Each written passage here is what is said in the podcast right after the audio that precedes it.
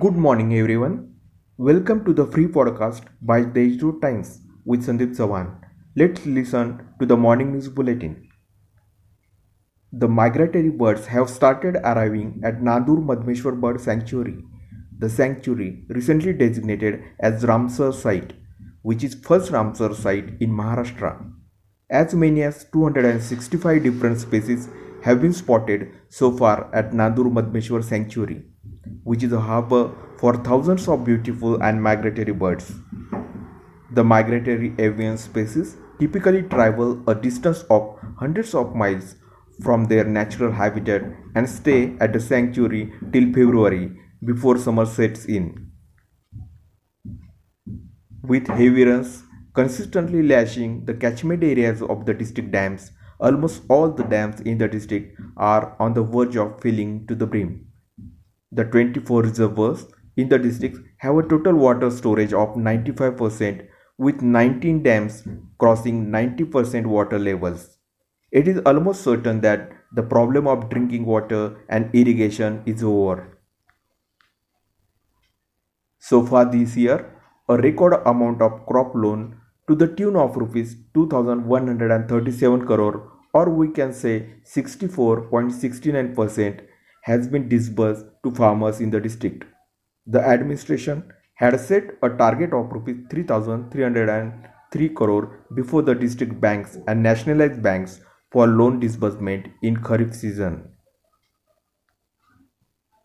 On the backdrop of strong opposition to farm bills, the district unit of the BJP said that buying of agricultural commodities by the government at minimum support price will continue. Opposition parties are spreading lies over the provisions of the farm bills. The central government has drafted three farm bills to double the income of farmers. The Grape Park Resort and Adventure Sports, one of the most ambitious projects of the Maharashtra Tourism Development Corporation, has finally been completed. The project is said to be inaugurated on September 27th in presence of Chief Minister Uddhav Thackeray. The project has been planned in a way to attract corporate houses. The University Grants Commission, under its Skill Development Program, has approved for five new courses for KTHM College Nashik.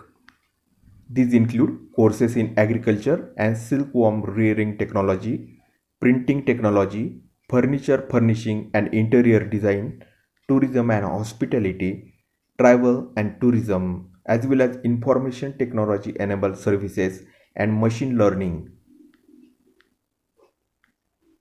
About the pandemic, till Thursday, the number of patients cured and discharged has touched 60,000 mark, with the recovery rate further improving to 87%, while with the addition of 1,176 fresh cases, the total COVID count in the district has reached 68,829.